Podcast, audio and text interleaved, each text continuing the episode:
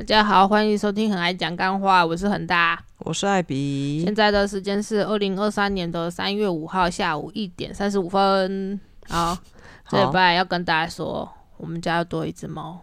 我们家又多了一只小花。对，它跟美亚是一样的花色，是玳瑁。为什么都要讲玳瑁？明明就玳妹，大家比较多就讲玳瑁啊。好哦。玳瑁就是主要是咖啡色和黑色，因为它很像那个乌龟玳瑁的那个龟壳，所以它就叫玳瑁色。真的哦？对啊。哦。然后这种花色的猫猫，大部分有90%都是女生，只有很少是男生。那就跟三花一样啊。对啊，玳瑁跟三花都是大部分都是女生。嗯，好哦。然后艾比就帮他取一个名字叫小花。因为它就很花啊。对，然后我就昨天就跟艾比说，有一个都市传说，应该有在救猫的应该都有听过，就像是说什么一旦你买了诱捕笼，你就会有诱捕不完的猫一样，就是如果你帮你中途的猫取一个名字，你大概就要踏上收养它的命运。这哪叫取名字啊？就跟小黑一样啊。这也不叫取名字啊。我也不知道啦。对啊，反正艾比就很正式的宣布说他要叫他小花，就是小名而已啊，还好吧。我一直叫小黑，可是你 你那时候没有说我决定要叫他小黑，你知道有一个仪式感，就是不一样。还好吧。没关系，我们就继续看下去，我们究竟会不会有第三只猫小花呢？嗯，我是不太想要啦。哦，我也是啦。对啊，毕竟要考量我的经济啊，还有我们家有2只已经步入初老阶段的猫。对啊，没错。嗯，所以如果你想要收养小花，可以跟我联络啦。那他到你家之后，你可以不要继续叫他小花，你可以给他取一个好听一点的名字。对啊，就像小黑现在是叫什么名字可以讲吗？哦，小黑他的主人说要叫他巴斯特，很好听耶。对，他说是一个好像是一个埃及神的名字吧。嗯哼哼，对，巴斯特。看小黑变巴斯特，你看多有质感。然后这是我在高雄救的第2只猫，那它是在我们家地下2楼停车场捞到的猫。那一天，因为那一天我没有在这边呢，我就是1到5都是在我妈家嘛。对。然后因为我们有在群组，就哇，就实况转播，就我们这边住户其实还蛮多人有爱心的，虽然也很多人机车。就是我们其实我跟恒大在前一天，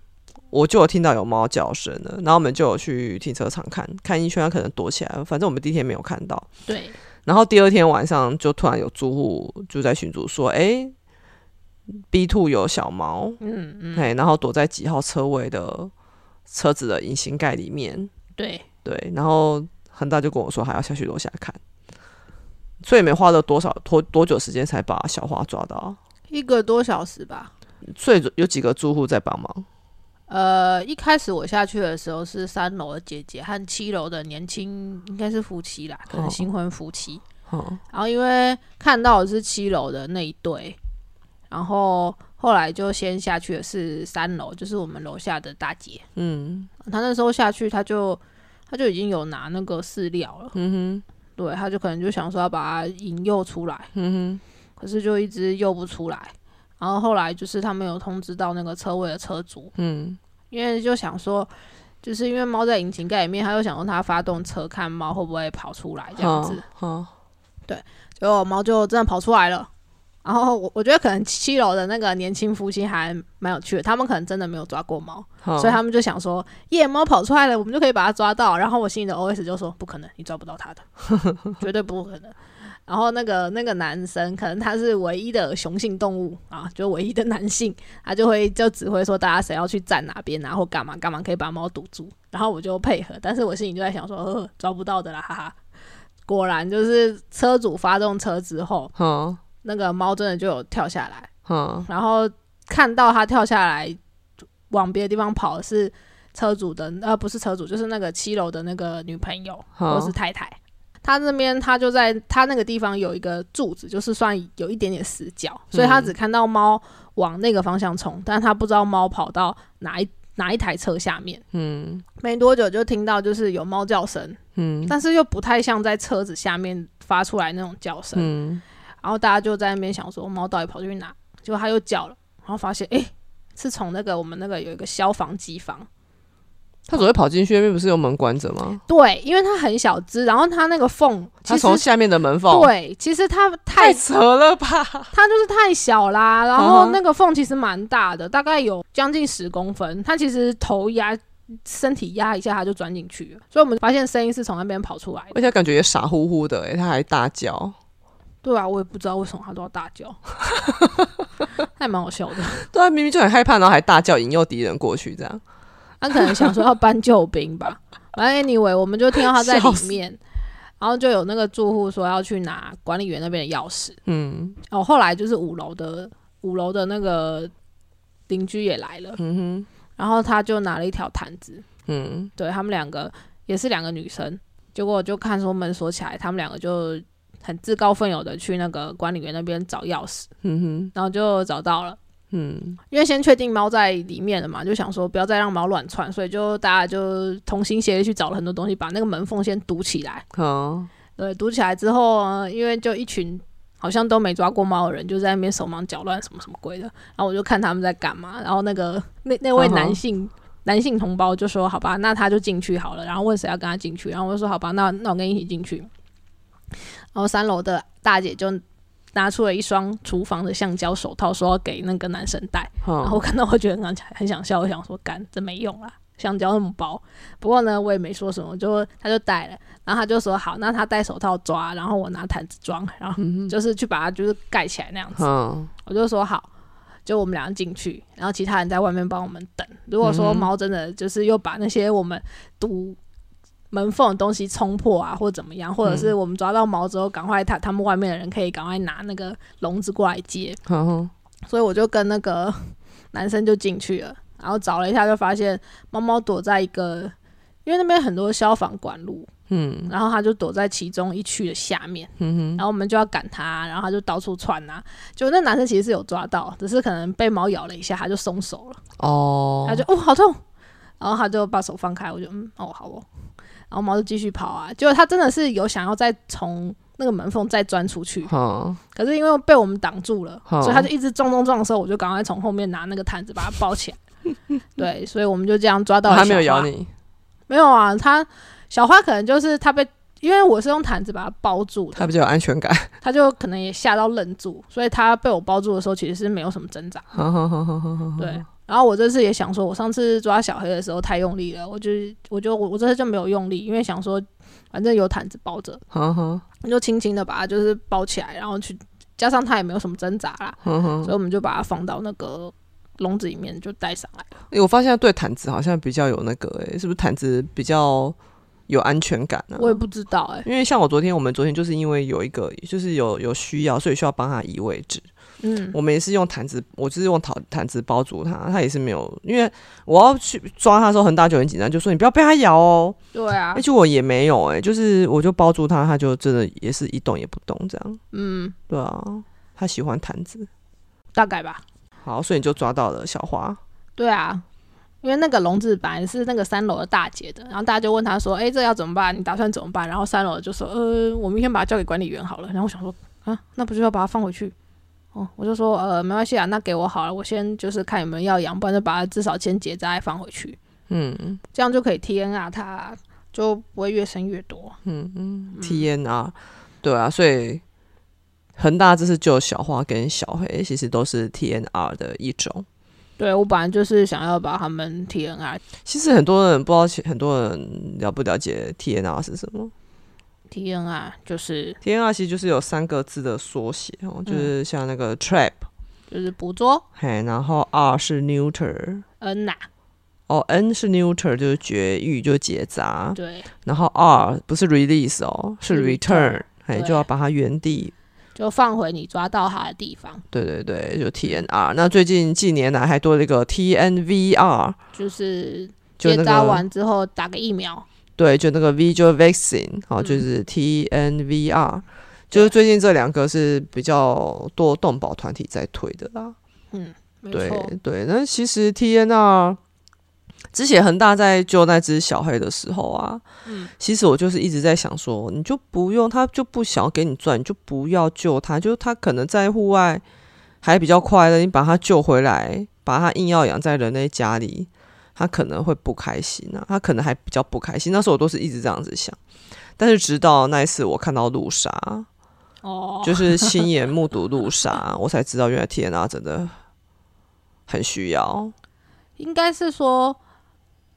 不管就是你有没有要它，就是你有没有把它放回去，你都是能够把它抓起来结扎。对啊，就是减少他们的生育啦，因为就是太多，就流浪在外的猫狗太多了，才会有这么多的路杀案件。对啊，嗯，对啊，我就那一次看到那个路杀，亲眼目睹路杀的那个样子之后，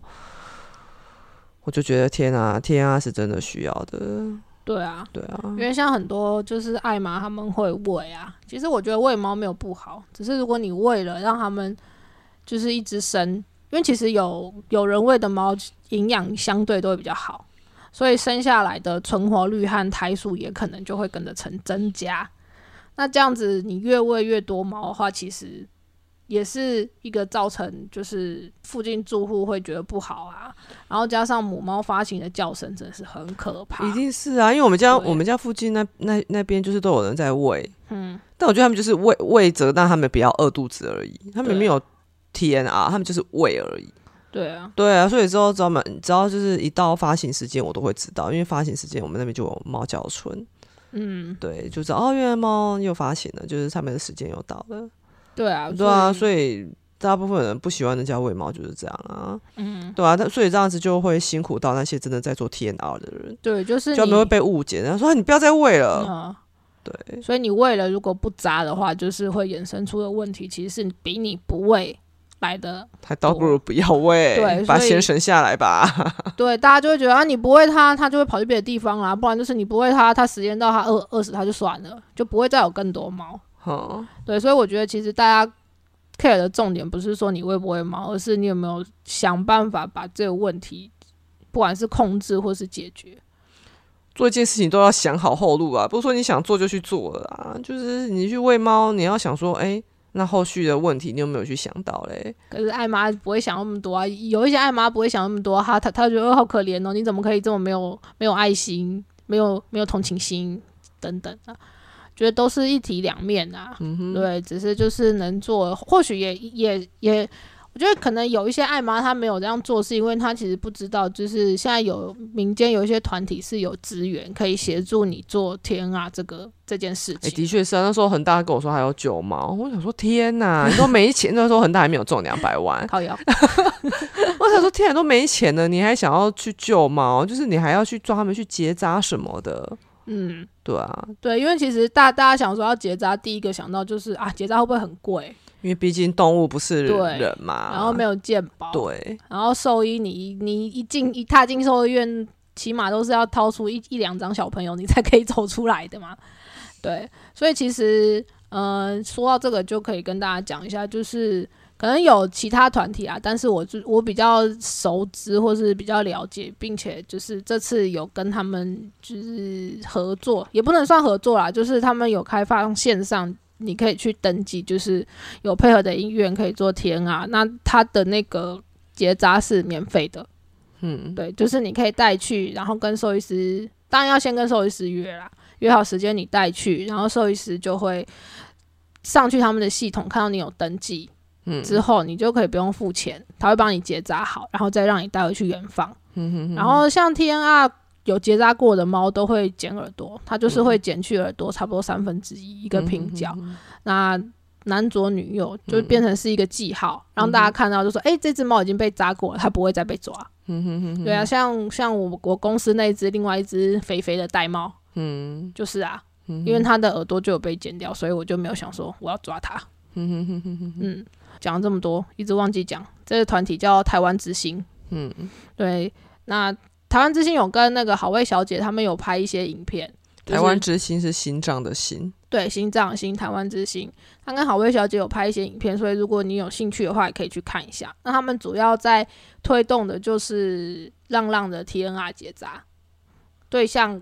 最主要是母猫、公猫和母狗，就是公狗比较不在他们的优先顺序里面。为什么这我一开始也觉得很奇怪，所以我有去看他，后来是说其实他们就希望能够带来大家都是母猫，就是母的啦，不管猫或狗，他们最优先会处理的一定都是母的。为什么？因为你看哦，假设同样有10只公狗和10只母狗，然后你如果漏扎了，如果你把9只公狗都抓去扎了，但是呢你漏抓了1只公狗，它可以让所有的母狗都生。但是如果你漏扎了，只有你漏扎1只母狗的话，它只有1只母狗会怀孕。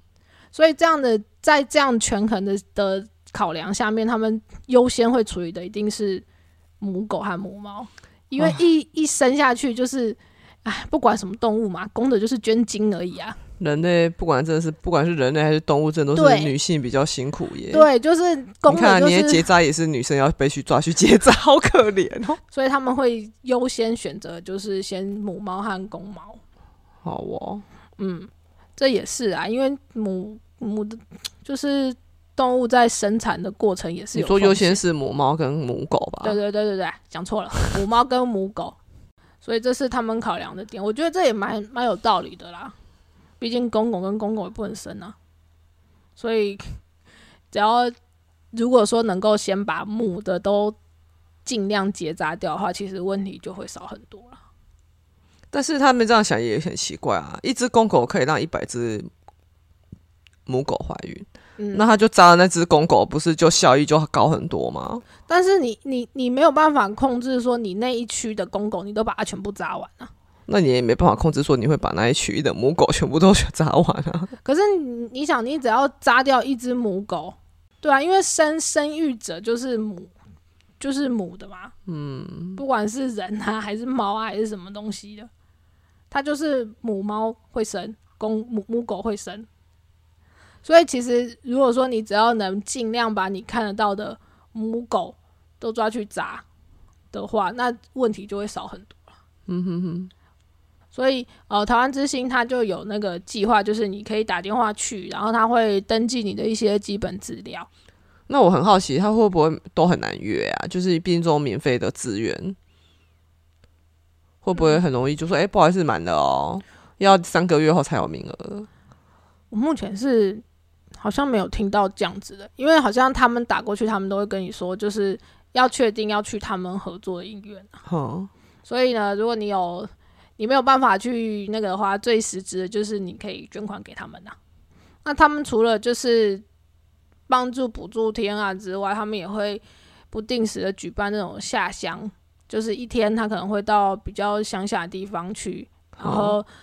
告诉那边的居民，就是你可以把你家的猫猫狗狗啊，你有养的都带来结扎。为什么只能下乡？为什么不来下都？他们就是会定点区域啊，不一定都在乡，但是会以偏乡比较为主啊。好哦，因为偏乡很多的那个饲养的状况都是会放养，尤其是老一辈的阿公阿嬷，那种放养的狗，可能就是你喂，它就会定时到你家来吃饭，然后就好像变成你家狗一样。对，那这种狗猫啊，就会变成说你不知道它在外面浪的时候在干嘛。所以他们也会去，就是他们有另外一个计划，就是他们会在那种比较偏乡的地方，他们会挨家挨户去拜访，或是看到有狗在路上走，他就会问附近说这只狗有没有人养啊，或有没有人喂啊什么，他们就会去尽量找到这个饲主，然后会追踪就是他的狗猫有没有结扎。对，因为很多放养的就是流浪犬猫的来源啊。所以他们也会就是不定时的到这样举办这样的活动。还有一个比较我觉得比较屌，就是他们可能会到那种像是我刚刚去看他们网站，就是像什么澎湖的那种真的是人烟稀少的地方去可能驻扎在那边一段时间，1-2个月，就是尽量去诱捕啊，或是看去推广，就是 TNR 可以把猫狗带来给他们结扎。所以我觉得他们还蛮了不起的，因为我看他们网站上，他们目前的犬猫绝育总数已经来到23.5万了。对，我觉得真的很屌，也是要有经费才有办法持续下去的。对啊，所以如果有一些能力的也可以捐款给他们啊。因为就像其实讲到看到这个就会有很感慨啊，因为其实那个之前之前我不是有遇到路杀嘛、然后那次恒大就是有帮我来收毛师，那其实在第一时间恒大是想要送去给一家，也是、我已经忘记叫什么名字了，我也忘了、反正他就是提供一个24小时的冰库， 对，就是你们如果有救猫尸的话或者是狗尸、就那种路杀的，他那边可以让你存放，对，然后存放他还会帮你就是送去集中火化，对，就是免费的，对，完全免费。所以那时候恒大他就说他要送去这个，就他送过去的时候他门口是写说已经停止了嘛、对，因为经费的问题，对，然后其实后续我还有再去就是 follow 这件事情。哦，你有？我有去 Google， 因为我就忘记叫什么名字，我现在一时想不起来，我就去 Google， 就原来他们有闹上新闻。哦，对，因为他之前也是很就是势力很庞大，他们是全台湾都有。哦，然后很多人捐款，结果后来就爆出他们的底下一个员工好像私自挪用捐款，所以就是老鼠屎啊。对，所以说被政府移除了他们的募款资格，所以他们就是只能募物资，他们不能募可能募发票之类的吧，他们不能再募现金了。对，然后可能因为这件事情，所以就很多人就选择不捐东西给他们，然后整个声望整个下跌啊。因为后来去看他们的脸书还是 Google 评论，都看有人说这是骗钱的单位，大家不要被骗了，不要捐东西给他们。对，这真的很可惜啊。对啊，我是觉得就是有冰柜真的是很好。对啊，因为那时候恒大也是，因为那一天我是要回家，然后就是恒大他就是拿了猫尸，他就说要去找冰柜，就他就跟我说冰柜就是没有在营运了，我就说那怎么办？还是我去找你，我就是看附近哪里，我开车载他过去。就后来恒大才找到了一家就是私人的，对，就1500嘛，然后会来帮你接过去，就帮你接走这样子，对啊。然后当下我是觉得说，反正能花钱解决都是小事，就花下去啊，这样。对啊，只是觉得好像很可惜呀、啊。对啊，就很多很多事情其实都是一番美意，然后就是会因为一些的操作不良，或者是因为一些的老鼠屎。对啊，就像之前我在我的那个页面有讲到那个小猫鸡的故事。对啊，对，因为其实很大以前也不知道这个，然后那个时候是 PTT 好像八卦版吧，那一天我在上八卦版，然后就有一个男生就猫鸡。就他现在大家都叫猫鸡拔，他其实他那时候还是大学生而已，然后就是在某一天好像是在北部吧，不知道台北还是新北，他就到了路边有一只小猫，然后好像是下雨天吧，他全身都湿透，已经湿温了，但是好像还有呼吸，然后就 po 到 PTT 问大家有没有办法救这只猫，大家都说没办法，因为毕竟在那种半夜好像不经12点还是12点1点了，对啊，然后大家就说拜托你救他，就是我现在就是大家很多就是被推爆了，他那一篇文章就是一直爆，因为他就是一直有在更新状况。后来那个猫鸡把他真的没办法撒手不管他，因为那时候那个猫鸡还是小奶猫而已，就超级小，对，然后反正到最后他就是皮带一捏，他就。找到24小时营业的宠物医院，然后就直接打计程车过去，好像是跨县市的对，他就救过去，然后我就后来就睡，因为我这一直follow到很晚，他就是一直有在近况更新，然后有在 PTT 的推文里面 po 照片，对，然后反正到最后我隔天早上起来说他说已经救回来了，然后他带回家，对，但是毛吉他其实状况非常非常的多，他有癫痫吗？不是，他有癫痫，而且他的眼睛是看不到的，然后后续他们做了很多检查，医生有去照他的脑部，好像把他断层扫描还是什么吧，因为他有太多次癫痫了，然后就是帮他做了脑部，后来医生研判说毛吉是没有意识的，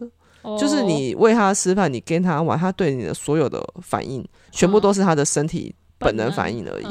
然后那个猫鸡拔就他跟他妹，他们就说他们完全不相信猫鸡是没有感情的，因为他们觉得说他们跟猫鸡接触，猫鸡对他们的回应他觉得不可能是身体本能，所以他们就是凭着这股信念，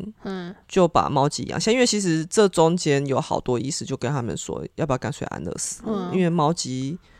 他就只剩躯壳了，对，他没有灵魂了，就是他的脑袋是他说他们的好像是哪里是空的哦，对，就说他其实是没有任何的感情反应，但是他们不相信，他们觉得他们跟他真实的互动他是有灵魂的，嗯，对，所以他们就不安乐死他，他们就非常毅然决然的把他养下来，嗯，那因为他还是学生嘛，然后那时候他跟他妹，他们应该都还是学生，嗯，所以那时候他们就会不定期，就知道他们发现他们快没钱了，他们就会发动募捐，嗯，就是希望大家可以帮帮他们这样，嗯，结果他们就是好死不死，因为他们就是会发那些明细，就是他们捐完款，因为一定很多人会捐嘛，嗯，他们就捐完款之后，他们就会 po 明细出来，就开始就遭人家质疑了啊，嗯，好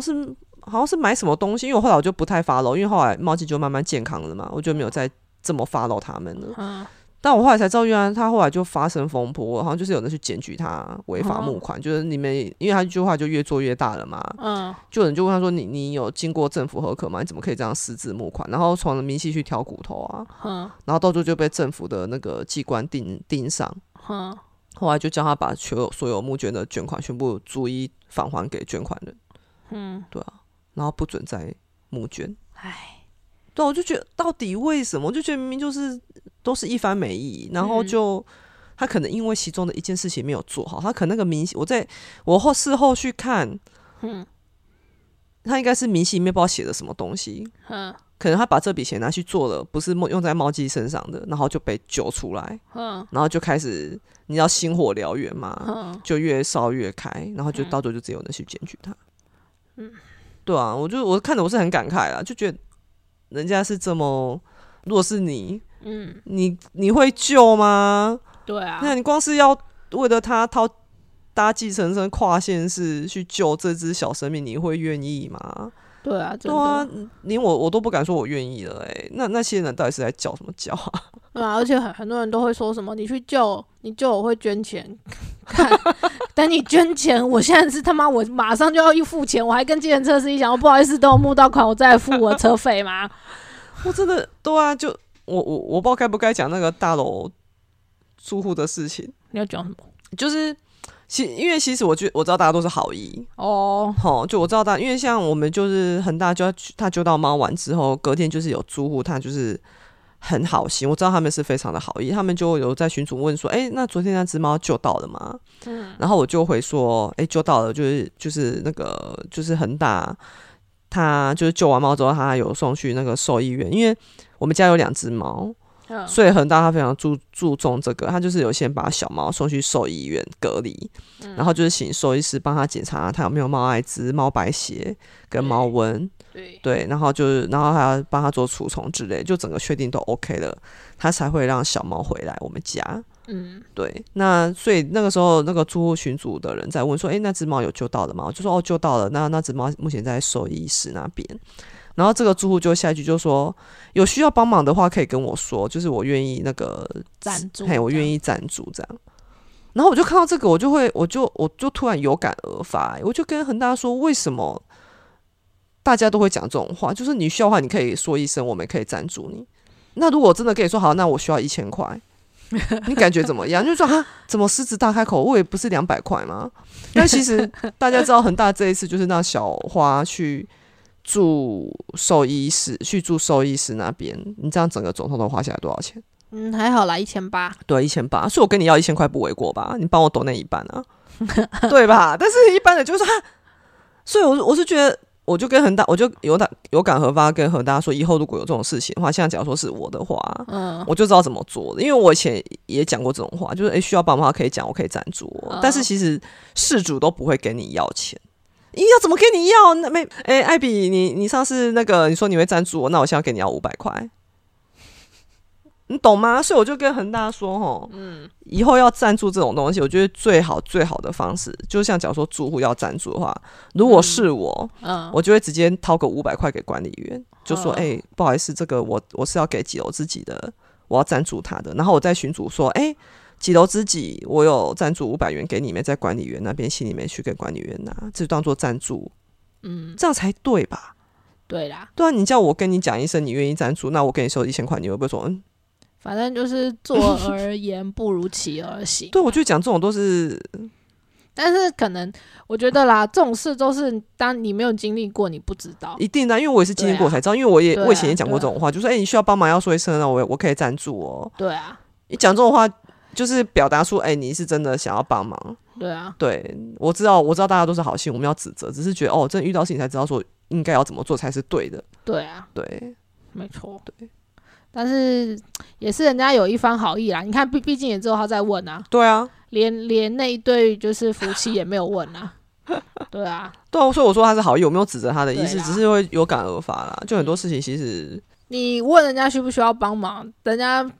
除非我会你说要，对，除非真的跟你就是熟到我跟关关那样子，人家才会跟你说要啊，我要你帮忙。对啊，对啊，不然一般来说就是那个都会客套一下说啊，没关系啊，我可以。对啊，对啊，对啊，那对啊，就是像艾比说的、不然你就直接就跟他说，我就是赞助你，或是我帮忙你多少，其实就算是100-200，我觉得都 OK 啦。对啊，就是一个心意，对啊，毕竟有行动的心意，就是真的蛮让人感动的。对啊，没有说真的要大家捐钱，只是有感而发。就很多事情，其实你如果要帮，就直接去帮了。比如说，你要帮忙跟我讲哦。对啊，就像你搬饮料，假如说有的在，我举个最平常的日子好了。嗯，就像我们那边常常会有团购嘛，对不对？然后团购的话就一定很多东西。那我们那个主揪他是那个身心障碍人士，有的人就会说，某某某，你等一下要搬太重要跟我讲哦。你就直接等货到了直接过去帮就好啦。对啊，是吧？对啦，对啊。好啦，那就是小花啊，她目前在我们家是非常健康的小猫猫，对，叫声相当洪亮，对比小黑还洪亮。我觉得跟小黑比有赢哦。对啦，然后也是一只生活习惯非常好的小猫猫，它尿完尿大完便都会自己埋沙埋的好好的，没错，对，它只是非常的胆小，我们目前还在等它，对，它目前还不亲人。对啊，因为毕竟因为很大我讲，因为他们当初是追着他跑啦。对啊，就是受了不小的惊吓。因为其实他那天跑去机房的时候，我本来是想跟他们讲说，我隔天就是先把他堵着，然后我隔天去借诱捕笼，让他就是对。大家可能想要一鼓作气。没错，那位男性同胞就说：“不要啦，我们今天就看可不可以把他抓到，就把他抓了。”好了。对，所以呢，就非常速战速决的把它抓到，然后现在在我家。对，我们救回了一只惊吓过度的小猫猫。我不知道要抚平它心中的创伤需要多少时间和爱，但是我会尽量去努力的。对啊，那有想要认养小猫猫的听众都可以跟我们联络。没错，对，它就只是叫声洪亮的点。对，声音粗了点，其他一切都非常的好。对，那我们就对目前来说还没有募款的需求啦，所以如果说你想要捐款的话，你就去捐给台湾之星好了。因为其实那时候我们有讲完后，就是说有救猫猫，就一个老读者就有donate了。对啊，其实真的很感谢他啦。对啊，对啊，他之前就是很大在救小黑那个时候，他就donate了猫罐头。真的是几十，因为那时候恒大也还没有中200万，所以恒大所有事情分界点都是200万是吗？从中奖来说，所以恒大他其实很感谢他，只是他太傲娇了。他要哦，对，他就是都很傲娇，他就是感谢在心里，但是他又不知道怎么跟你说谢谢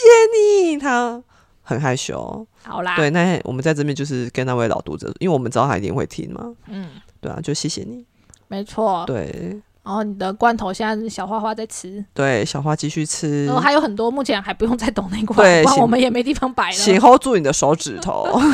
对，如果需要抖内的话，你想要抖内就去可以捐给台湾之星，因为他们真的做蛮多事了啊，你们也可以有空想要了解的话，也可以去看看他们的网站。网站资讯我们会放在那个叫什么啊？哪个？反正就是会放上去啦，放在下面，你们自己去找。对，可以去看看他们，然后放在节目页。哦，对啦，然后他们有好味小姐有跟他们一起拍过几集的节目，就是 YouTube，你们有空也可以去看一下，我觉得还蛮那个的，还蛮感动的啦。那你干脆把链接放在节目页不就好了？哦，也可以啊。对，我想到这，我就想要说一下题外话，就是其实我之前